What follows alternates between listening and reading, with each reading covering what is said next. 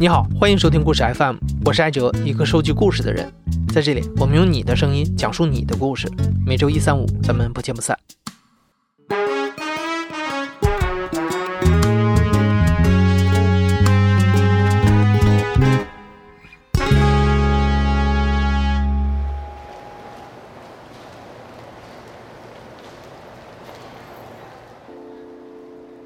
今天故事的讲述者叫郭延一慧。一慧是北京和风社工事务所的一名社工，他们这个社工事务所的日常工作很特别，是寻找和帮助北京三环内的露宿者。那说起一慧的工作啊，就要追溯到二零一五年的八月十七号，那天有一个姑娘坐在人民大会堂前的路边，她穿着一件蓝白相间的短袖和粉红色的七分裤，光着的两只脚一上一下的叠放着。这姑娘瞪大了眼，神情紧张，嘴里含糊不清地说着：“我是西安人，我想回家。”当时看到她的路人都纷纷绕开她，但是医会找到她，并帮她联系上救助站，把她送回了西安。在救助站的档案里，五个字就说完了这位走失姑娘的故事：“来京见网友。”这是医会的第一个服务对象，这姑娘也是医会服务的一种露宿者。但其实露宿者的形象故事远比我们想象中的复杂。根据和风社工事务所六年来的工作统计，即便是北京这样的大都市，在它最中心的三环内，流浪的露宿者也不下千人。所以，不管我们怎么假装看不到，怎么绕着走，一定还是会不断的和他们相遇。你遇见他们时，他们可能正在为卖不出的废品发愁。他可能年过六十，找不到工作，却又不甘心在潦倒中回乡。他可能翻遍了美食街的垃圾桶，也吃不上一顿饱饭。他可能还守着地下通道里的铺盖，等待信访办给他们一个说法。从就是限制人身自由的时候，啊，我不在北京，像以往要。那您去哪儿呢？或者他是从山东来的信徒，尽管寺庙不收他，他仍然会天天在寺门口静静的念着经，没有一点迷惘。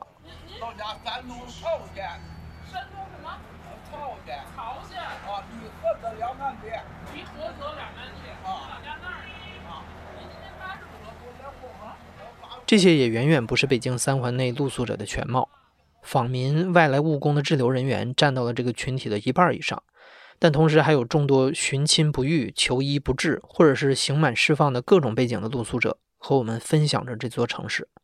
一会就和其他社工同伴一起，每天在你能想到的和想不到的街头巷尾寻找着这些露宿者，希望能听听他们的故事，尽力帮他们完成一点心愿。我们管他叫范大爷吧。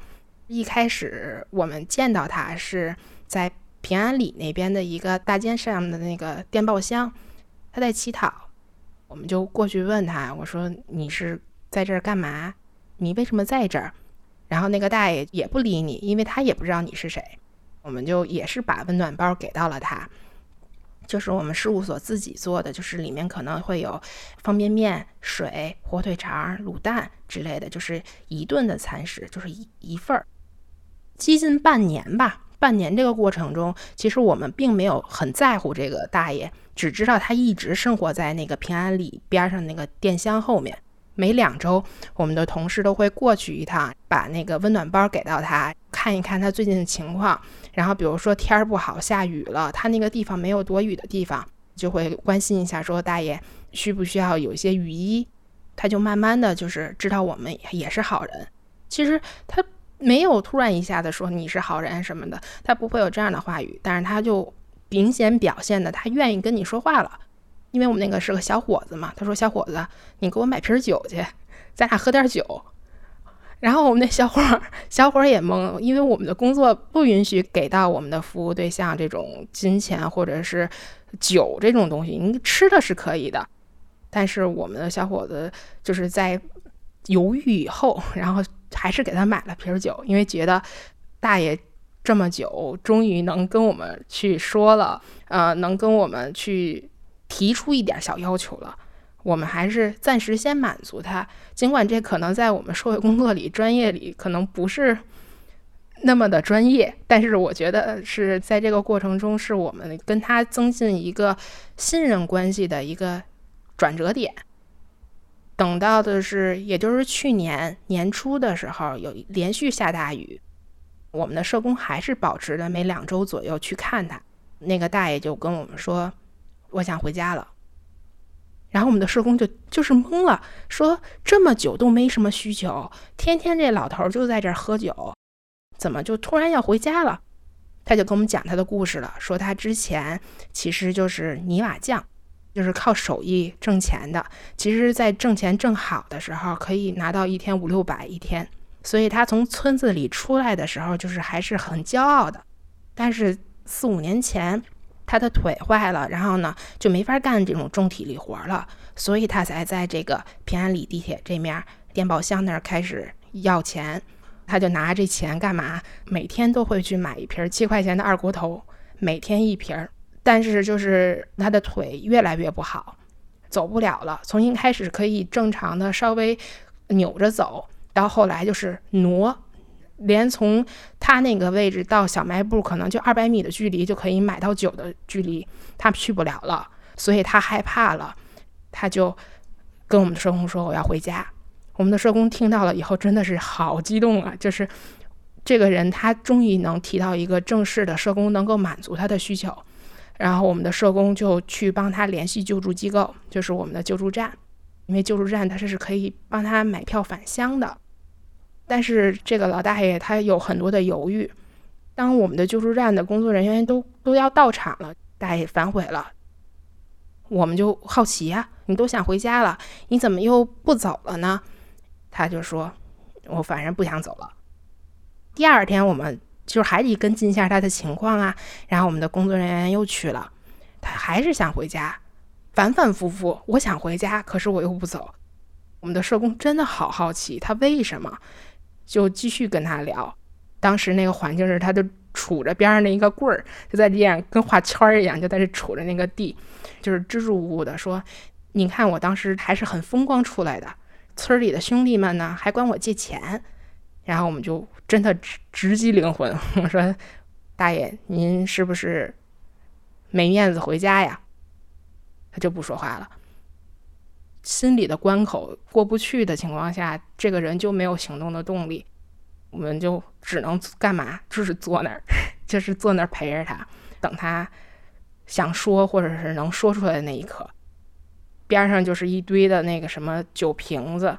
然后他的吃喝拉撒都在那个位置上，所以就是充满了尿骚味的一个环境。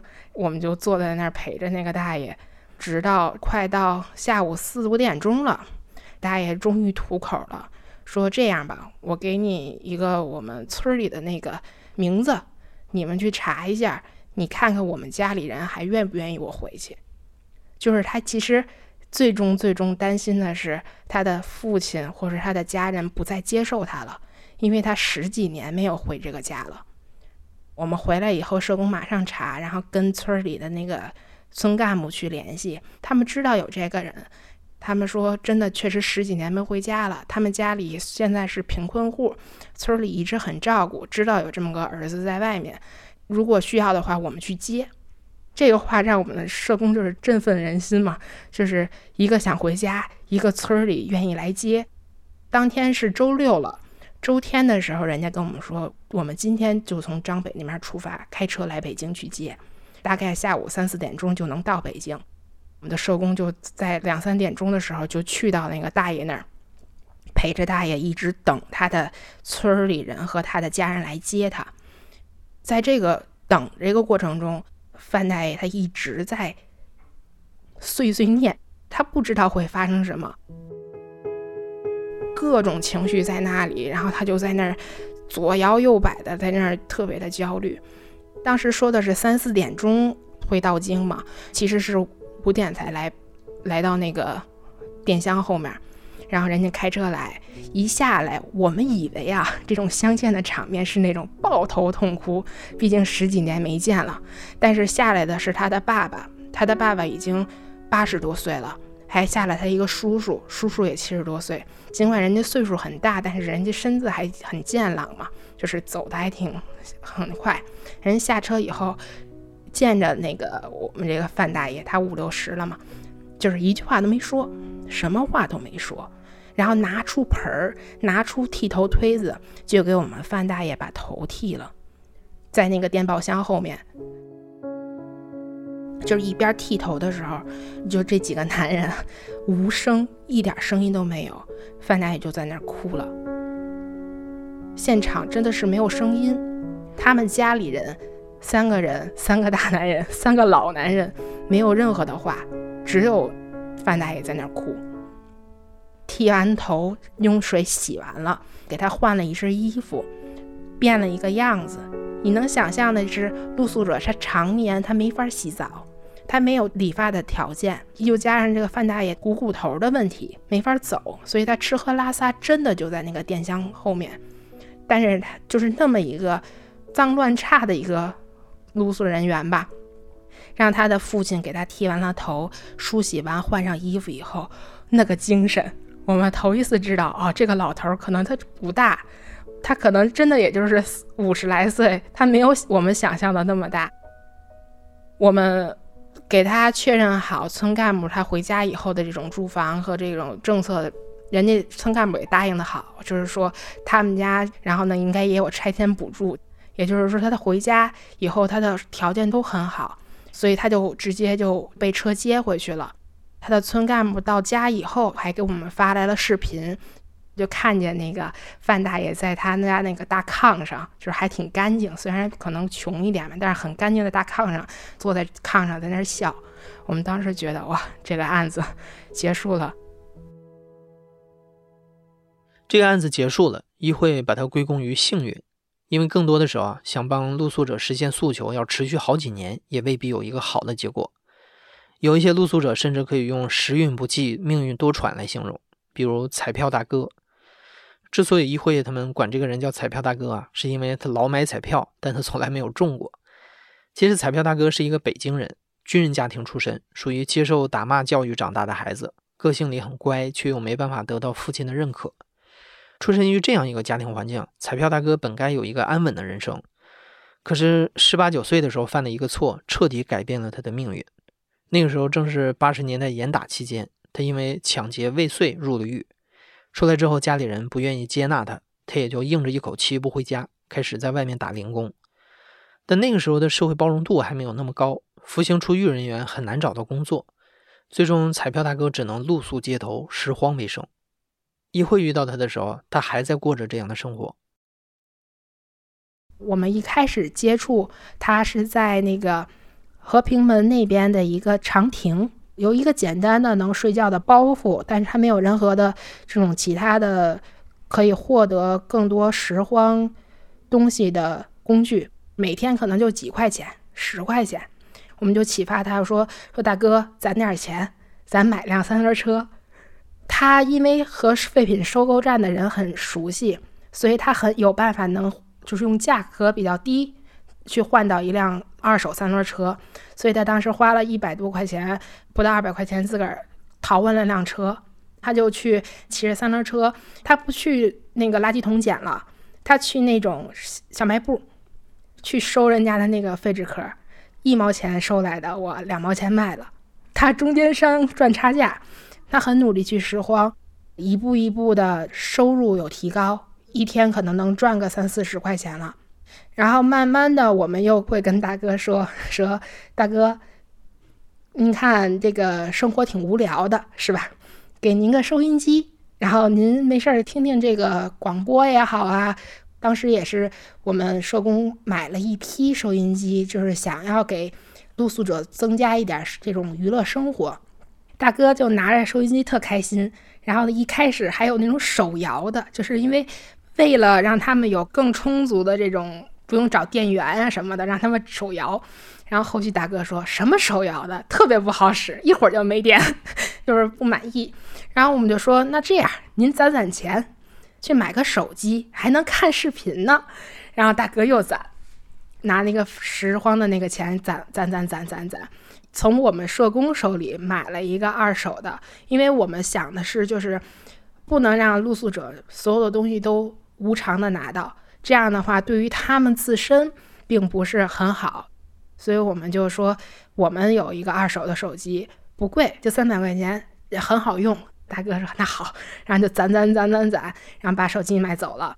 自从会了手机以后，他就开始在什么平台啊，会有什么领红包啊，什么挣钱呀，他就开始一点点去攒那一毛钱、几毛钱。他在街头的生活质量会有一步步的提高。但是任彩票大哥再努力的拾荒，也只能解决温饱问题。议会一直在想还能如何帮帮彩票大哥。议会想到了低保，因为彩票大哥有北京户口，街道是应该给他提供政策保障的。我说：“大哥，您为什么不去试试这个呢？其实您拿着低保去那个生活，其实是一个很大的收入的增加呀。”那个大哥说：“我不去，我去了，他们给我逮起来怎么办？”他因为有入狱的经历，他会害怕这种政府和正式机关，尽管没犯什么事儿，他也害怕。有一阵儿他身份证丢了，你是北京的也好补办呀，去街道派出所不就补了吗？他说。我不敢去。其实从我们接触的过程中，尽管他入过狱啊，但是我们不会觉得他是那种那种十恶不赦。我们就是觉得他就是那种很和善、很很可爱，然后呢又胆小，还有一点怂 的人。然后他有钱，比如说自个儿有二十块钱，他会舍得花十块钱给其他露宿者买一双拖鞋。可以看出他的为人其实是挺好的。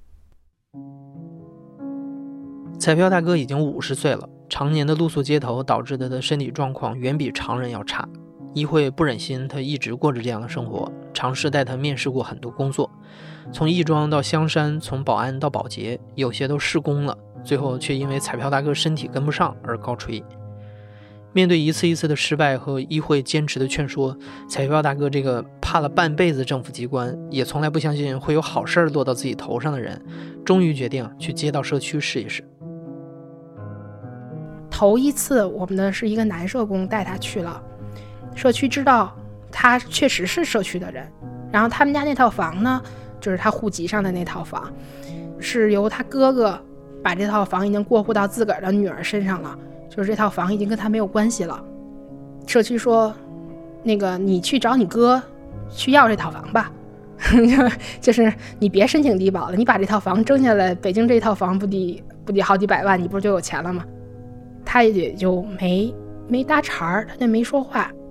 其实有时候挺心酸，在于他父母去世的时候都没有见到他，没想过要见他。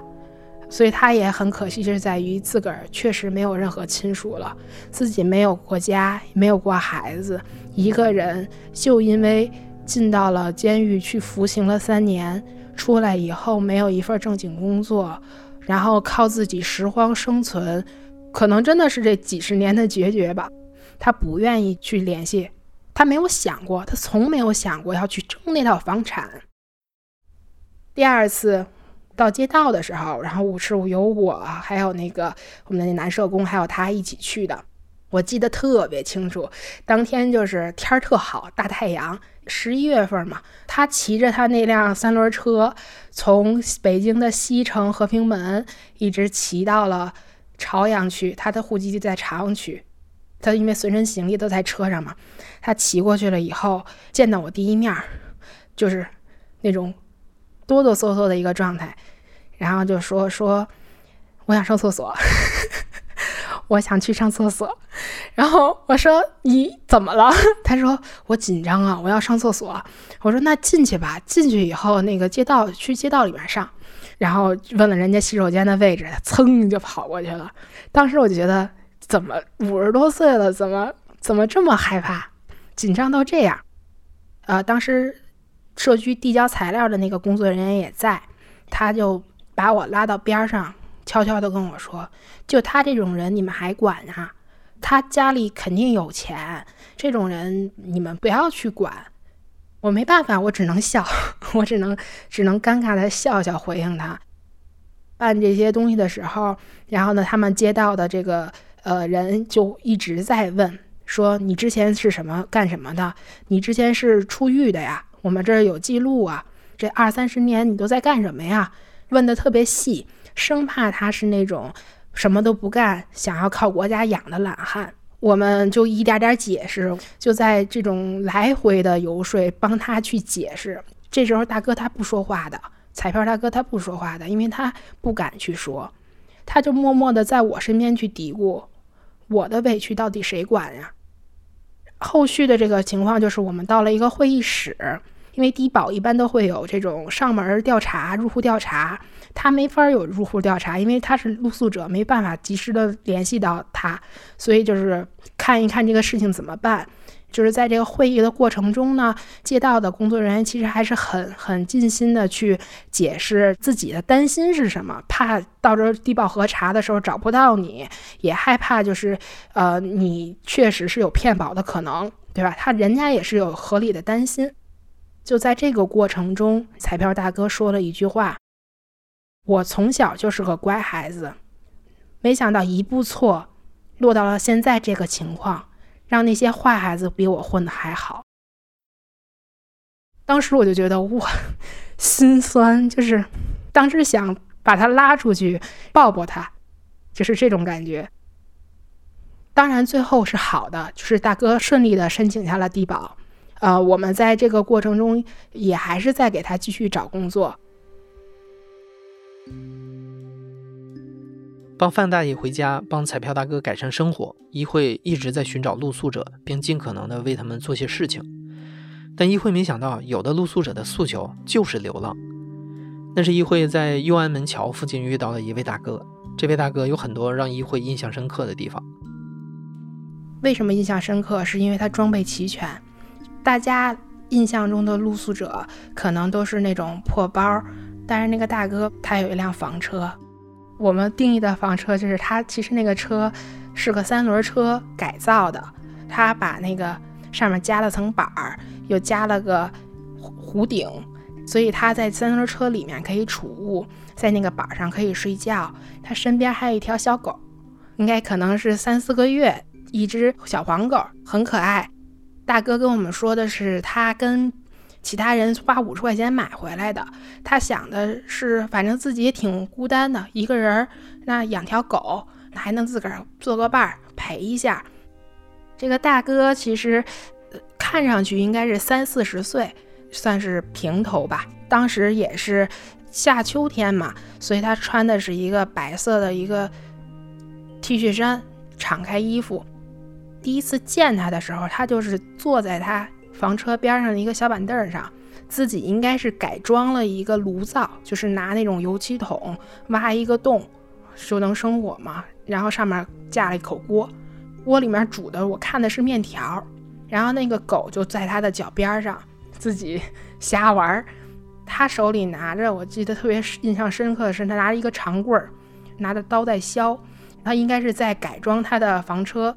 因为我们社工一直都很注意自身的安全，所以遇到露宿者手里拿的武器，我们都会离得比较远一点。所以我就离得很远，但是他那辆车确实吸引人眼球嘛。然后呢，我就过去，尽管他眼睛很小，如果他不笑啊，看上去还是凶凶的。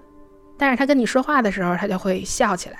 你在问他房车的情况的时候，他就把手里的东西都放下来，开始给你介绍。感觉他有一点小自豪。他说：“我晚上睡觉的时候，我就把板儿搭出来，我头睡在外边，这样好透风。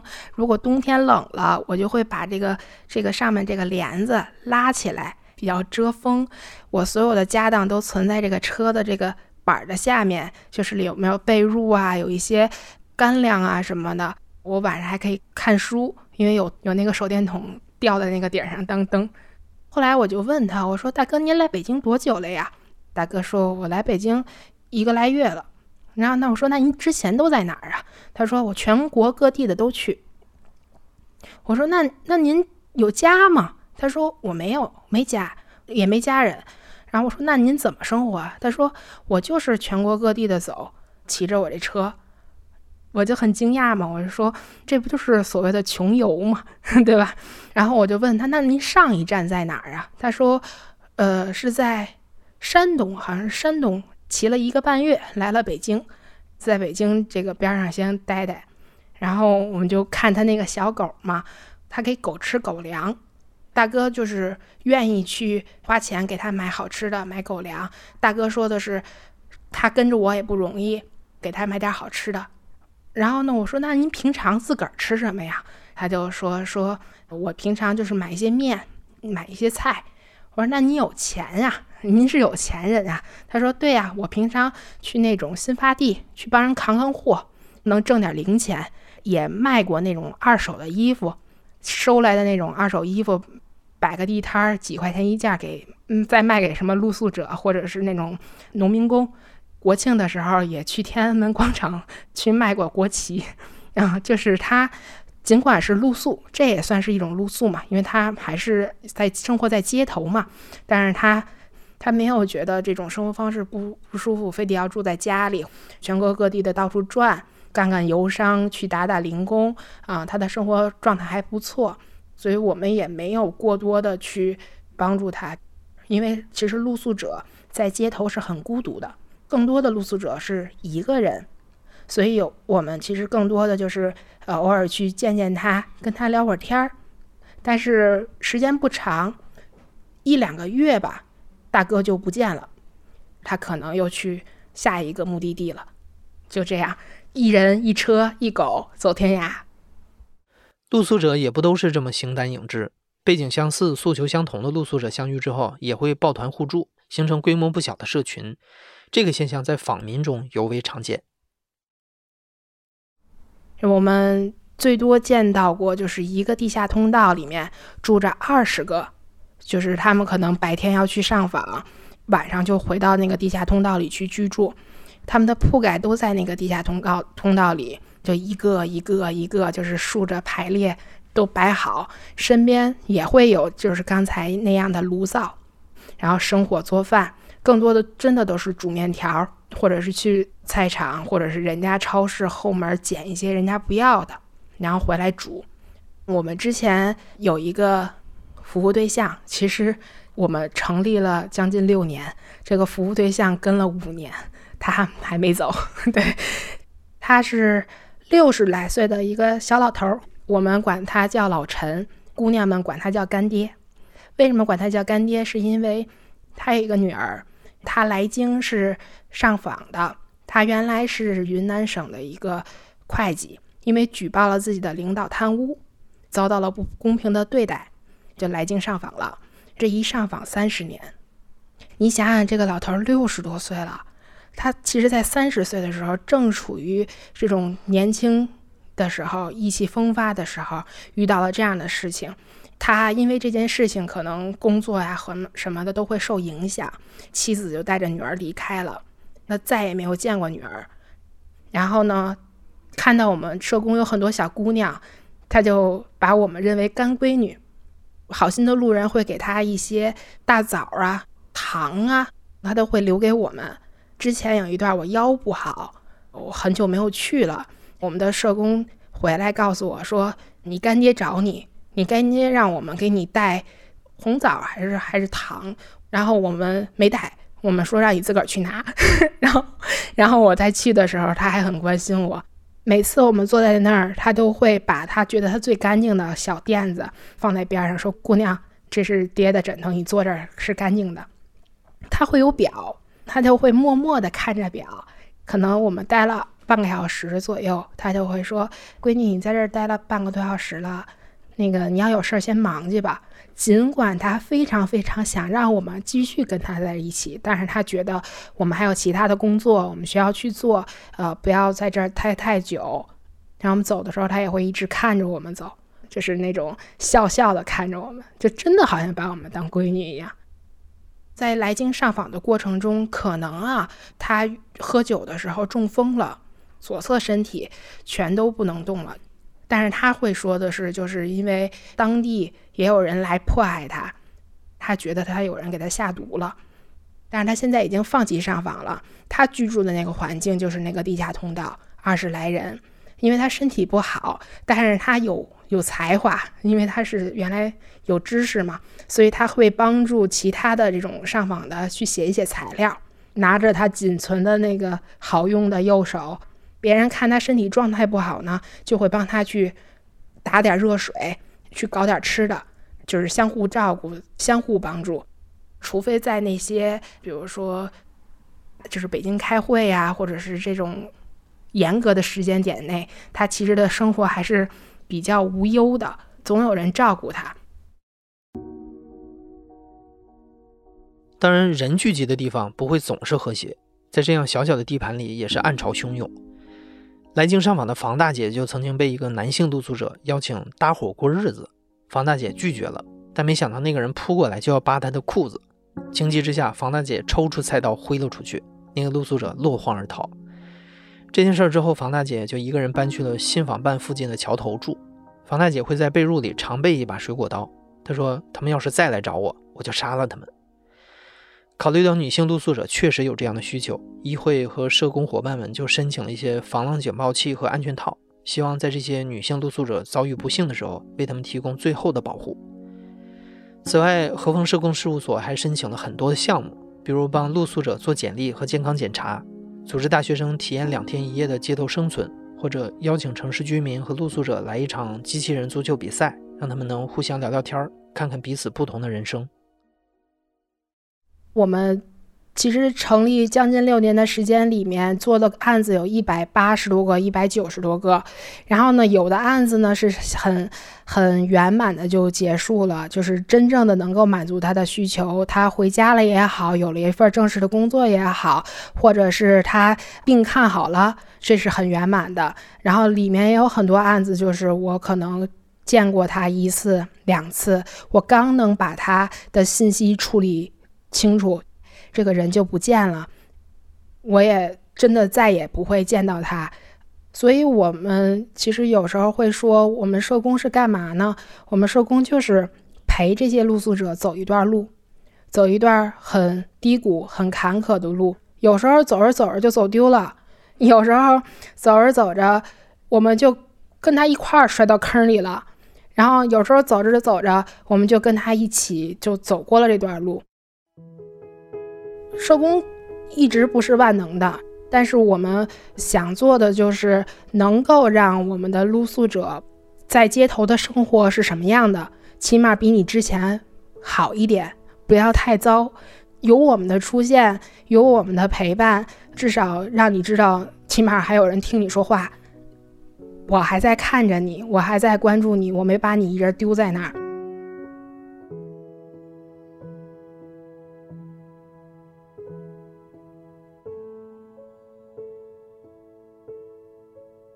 你现在正在收听的是亲历者自述的声音节目《故事 FM》，我是主播艾哲。本期节目由林峰制作，声音设计孙泽宇。感谢你的收听，咱们下期再见。